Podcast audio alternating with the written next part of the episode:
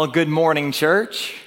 My name is Sam Guy, and I'm one of the ministers here. Uh, last week, my wife Laurel launched our new sermon series, Road Trips, where we are talking about some of the most famous road trip stories in the Bible and how they can shape our journey with God and with one another.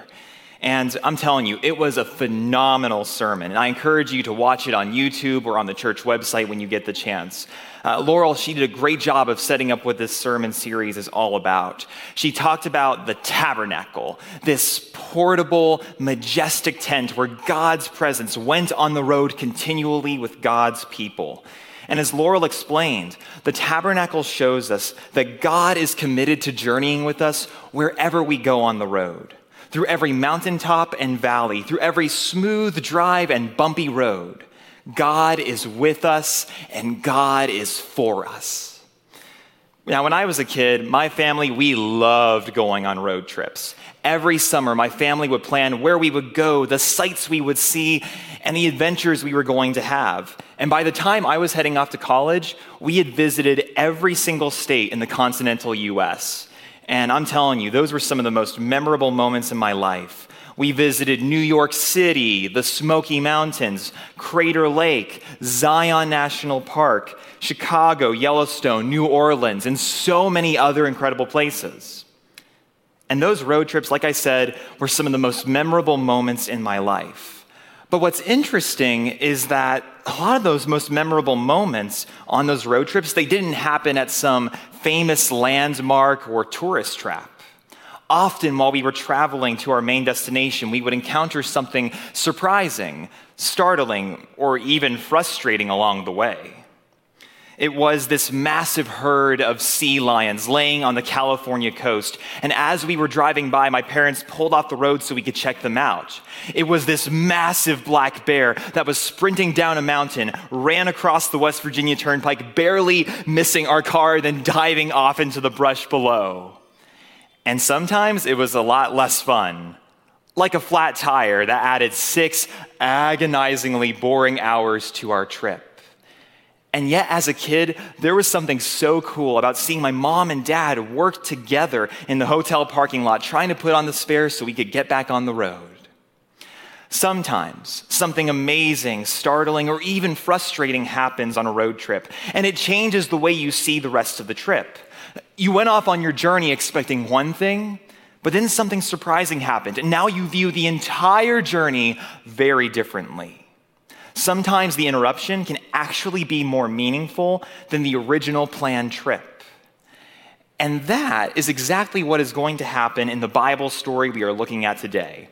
We are going to be exploring a story from the life of Jesus, which is, in many ways, a classic Jesus story. Uh, someone is in trouble, Jesus learns about it, and he goes to help them.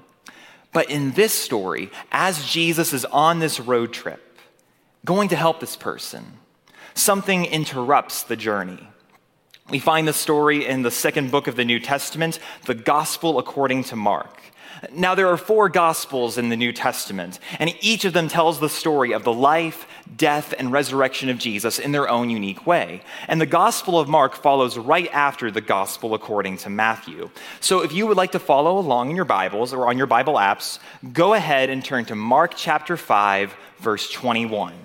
You can also type in Mark 5:21 into your web browser, and when you see Bible Gateway pop up on the list of different uh, websites you can go to, just click on that and you'll be in the text. So here's where we are in the story so far in Mark. Jesus is very early on in his ministry. Uh, he's gone around, taught in some synagogues, healed some people, and proclaimed the good news of God's kingdom.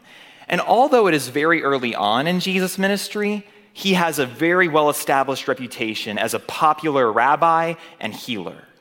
And as Jesus is getting out of a fishing boat after sailing on the Sea of Galilee, this massive crowd begins to form around him. And that is where our story begins in Mark chapter 5, verse 21. When Jesus had again crossed over by boat to the other side of the lake, a large crowd gathered around him while he was by the lake. Then one of the synagogue leaders named Jairus came, and when he saw Jesus, he fell at his feet. He pleaded with him earnestly My little daughter is dying. Please come and put your hands on her so that she will be healed and live. So Jesus went with him, and a large crowd followed and pressed around him. So notice how the story begins.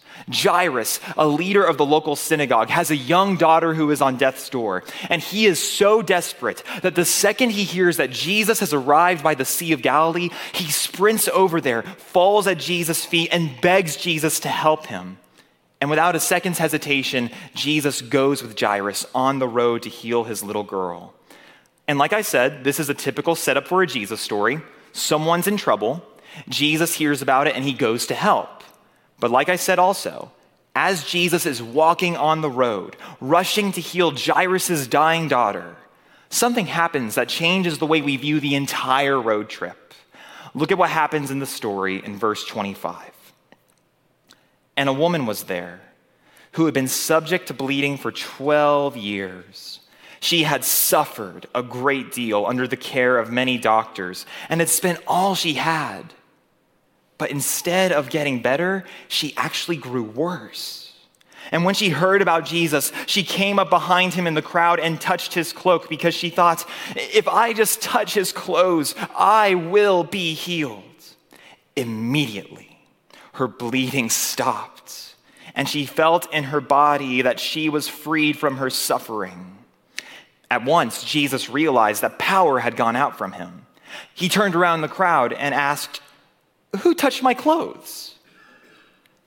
Now, notice what the text tells us about this woman in the crowd who reached out and dared to touch Jesus. She had suffered from a menstrual disorder that caused her to bleed continually for 12 years straight. And this condition, it was scary, it was embarrassing, and it was so costly. The text tells us that she was an extremely wealthy woman in some ways because she had seen dozens of doctors. And in the Bible period that we're in, most people could barely afford one doctor. But this woman, desperate for answers, she goes to doctor after doctor and receives treatment after treatment, and nothing works. She spends everything for a cure, and it all fails, and everyone knows it. But all of that physical, emotional, and financial pain, it has nothing on the spiritual pain this woman was experiencing. You see, her, her, um, her menstrual disorder, it made her ritually unclean. And that changed how she related to God and to God's people. In the Old Testament book of Leviticus, we see that God gave God's chosen people, Israel, instructions on ritual purity, how they could draw near to God, unlike any other nation on the planet. Part of the instructions concerned ritual purity. How could you stay pure so you could draw near to God in the temple or in the tabernacle?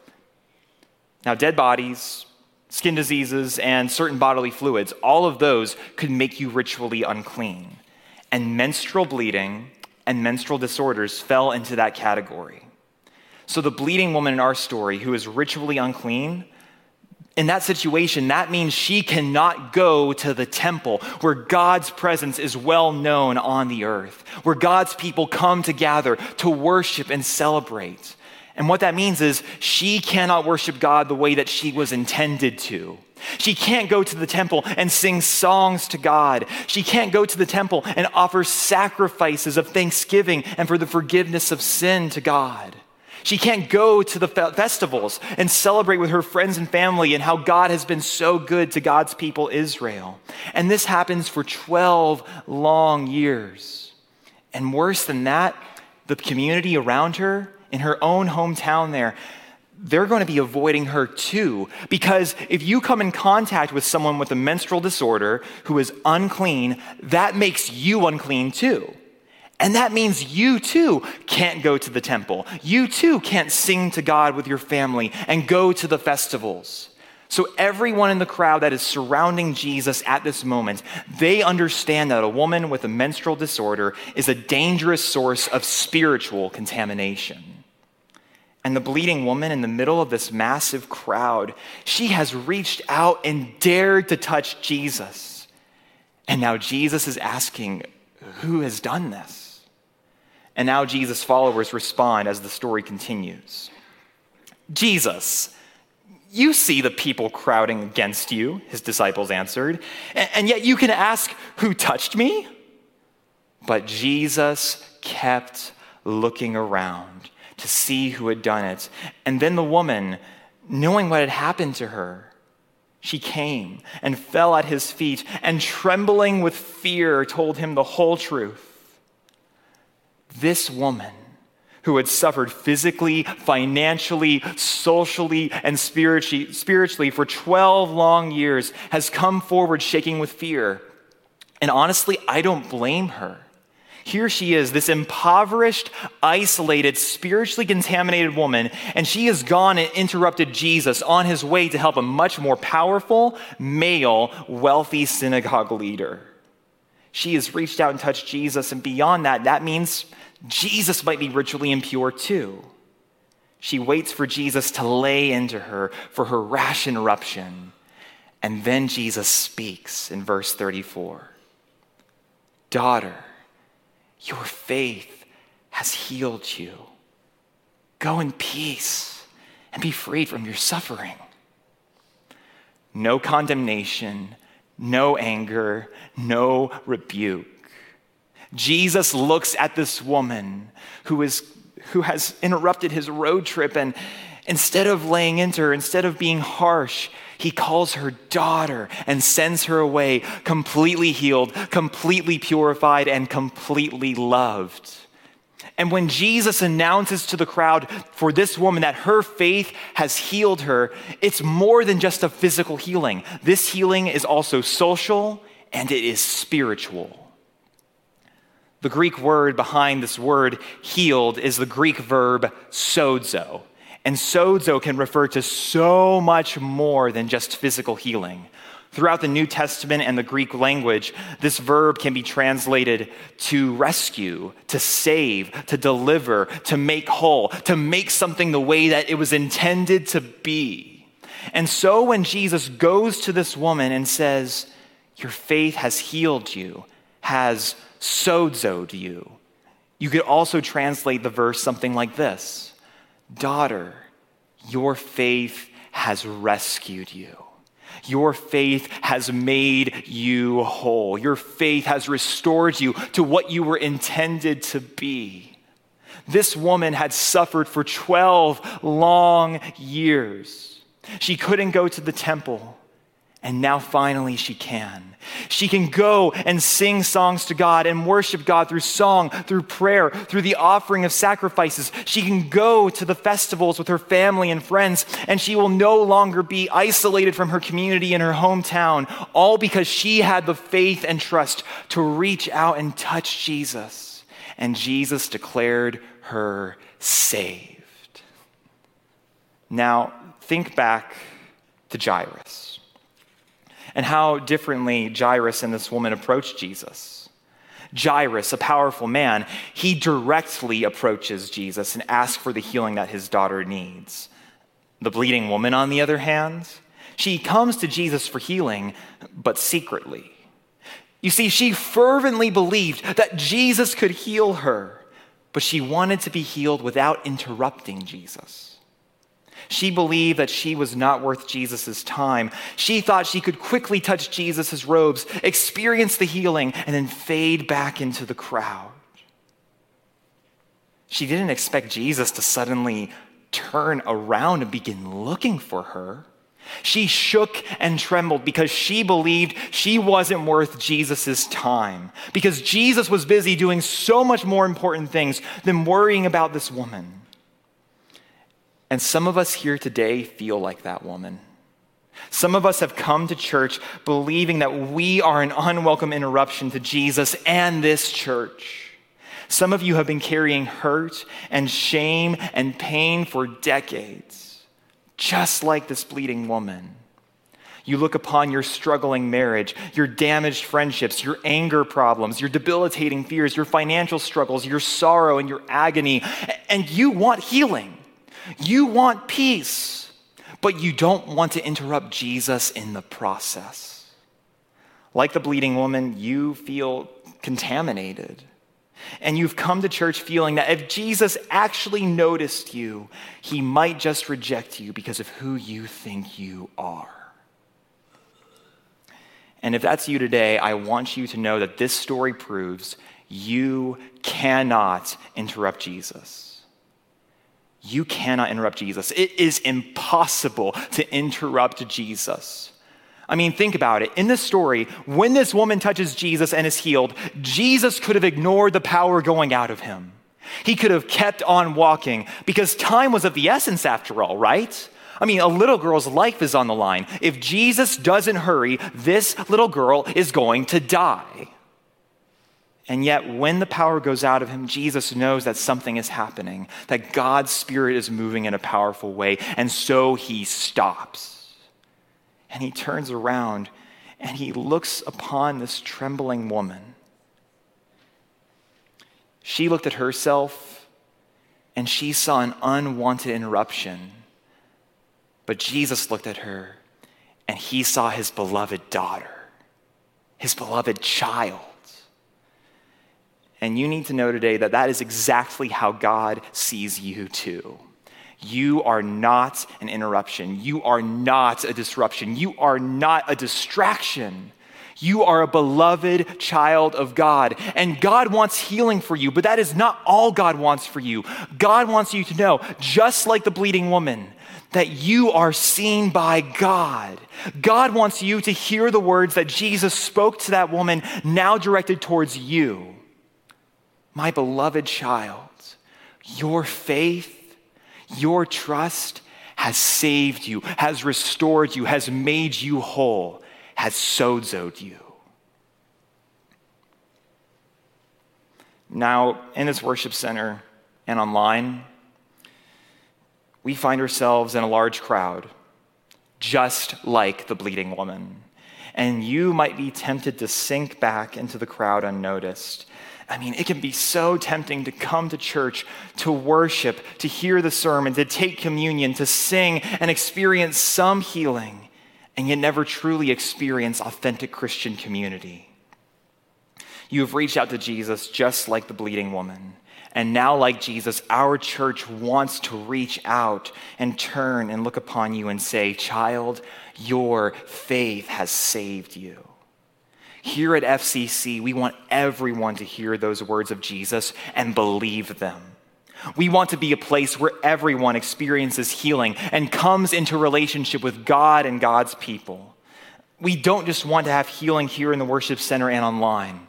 We want so much more than that. We want to create authentic Christian community where we recognize one another as God's children. And one of the ways we do that around here is through small groups. In these groups, we come together as God's children and we gather and we pray for one another. We eat with one another. We serve with one another and we care for one another and we love one another. And this summer, there are plenty of groups to choose from that are happening. So we encourage you, if you are not in a group or a Sunday school class, stop by the Connections kiosk after the service and explore some options there. And listen, I, I know that can be scary. I know that's intimidating. The bleeding woman was terrified too when Jesus began to look for her. But she found the courage to reveal herself. She found the courage to stand up and make herself known. And when she did, that woman experienced true healing and restoration and community for the first time in 12 long years. And maybe that could be your story too because you are not an unwanted interruption. You are a beloved child of God whom God longs to heal and bring into God's family. But the road trip doesn't end here. Remember that we also have Jesus on his way to heal Jairus' daughter when the bleeding woman interrupts the journey. But then this interruption gets also interrupted by another interruption. While Jesus is speaking to his beloved daughter, in the middle of the road, some people come forward from Jairus' home and they have the worst possible news. They say this in verse 35 Jairus, your daughter is dead. Why bother the teacher anymore? Jesus took too long. They were rushing to save Jairus' daughter, and out of nowhere, Jesus let some spiritually contaminated, reckless woman slow him down. And she wasn't even dying, and now Jairus' daughter is dead. I mean, can you imagine how Jairus must have felt in that moment? They're rushing over to his home, trying to save his dying little girl, and then suddenly Jesus stops to hear this woman's life story and talk with her and call her daughter. And the whole time, Jairus is just staring in disbelief, wanting Jesus to move. He wants Jesus to stop. And his heart right now, Jairus' heart, it is racing. His foot is tapping, and his eyes are glaring at Jesus, saying, What are you doing? Can't we get on the road? My little girl is going to die. Jairus has seconds. Every second counts. And now he's just lost too many seconds. Jesus took too long. God took too long. And now Jairus' little girl is gone. I mean, if Jesus had just gone a little bit faster, maybe he could have saved her. Jairus had waited on God, and God had disappointed him. And you got to remember, this is very early on in the Gospel of Mark. Jesus, he's, you know, healed some people, preached in some synagogues, proclaimed God's kingdom. But raising the dead? No one expects Jesus to be able to do that. And so when Jairus' friends say what they say to him, they're just saying exactly what everyone else is thinking. It is too late. You know, we live in a world that is filled with voices that say it's too late. Voices that say it's too late to save your marriage, too late for those with a terminal disease, too late for those who need to be saved, too late to forgive, too late to be forgiven, too late to overcome that addiction, too late for the world to change, too late for the innocent who have suffered and died without justice. The voices of too late in this world, they declare that this world we live in is filled with decay and destruction and death. The voices of too late declare that all joy in this life will end in the sorrow of the grave. And in this broken world, we hear the voices of too late everywhere, whether it be on social media, on TV, at work, in our friend groups, and even in our own families. And we're so tempted to believe those voices, just like Jairus. Jesus overhears these voices of too late. And he knows how Jairus feels. He knows that Jairus is on the very edge of despair, about to return home, to give up on this road trip, the defeated father of a dead little girl. And then Jesus speaks in verse 34 Don't be afraid, just trust. Two verses earlier, Jesus announced to this bleeding woman that her faith and trust had saved her. She had suffered 12 long years, and her trust, her faith in God had saved her. And now Jesus looks to Jairus and says, You see that woman? You see the trust she has? I need you to have that right now. Don't be afraid. Just trust. It is never too late. And now Jairus, he has to choose between two very different voices the voices of too late or the alternative voice of Jesus. And Jairus chooses the second, just like the bleeding woman on the road. Jesus and Jairus, they continue their road trip and they enter into Jairus' home. And once again, they hear the voices of too late.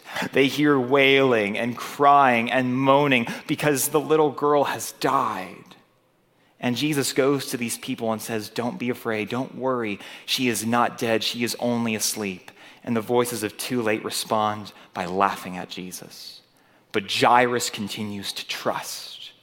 Jairus, his wife, Jesus, and his disciples, they go into the room where Jairus' dead little girl lay.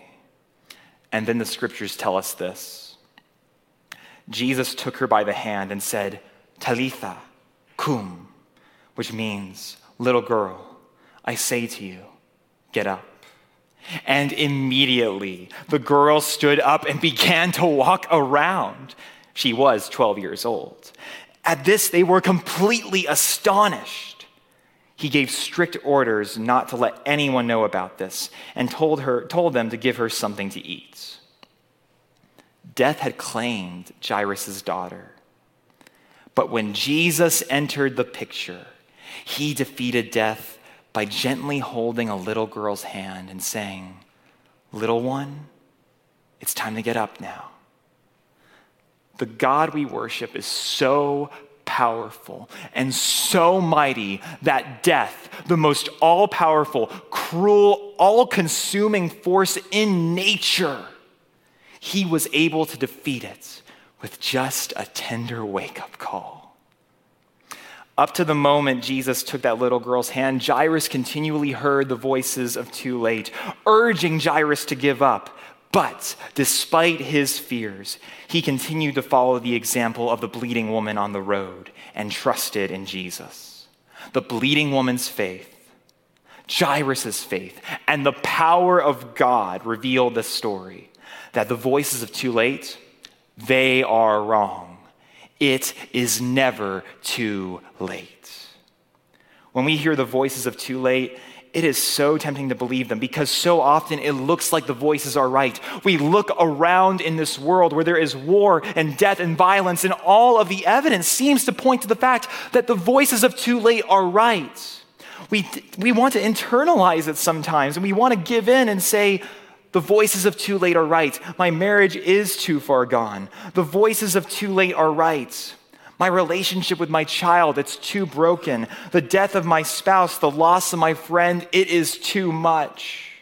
The voices of too late are right. The social, political, climate, and all of these other problems in the world, they are too great to overcome. Nothing can change. It really is too late.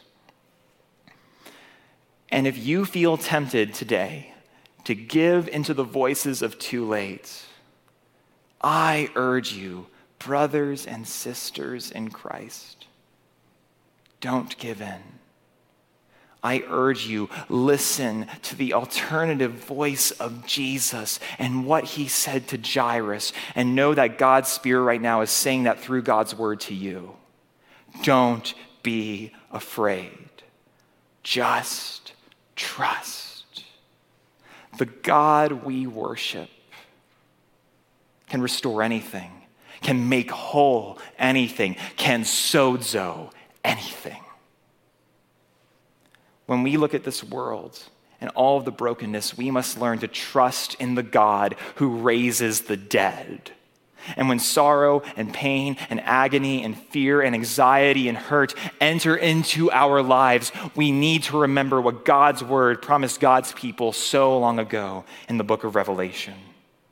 I saw a new heaven and a new earth. For the first heaven and the first earth had passed away, and there was no longer any sea, no longer any chaos, no longer any violence or power in the world that could ever separate us from the love of God. I saw the holy city, the new Jerusalem, coming down out of heaven from God, prepared as a bride, beautifully dressed for her husband. And I heard a loud voice from the throne saying, Look! God's dwelling place is now among the people, and God will dwell with them, and they will be God's people, and God will be with them and be their God, and God will wipe away every tear from their eyes. There will be no more death, or mourning, or crying, or pain, for the old order of things has passed away. Trust in the God who raises the dead.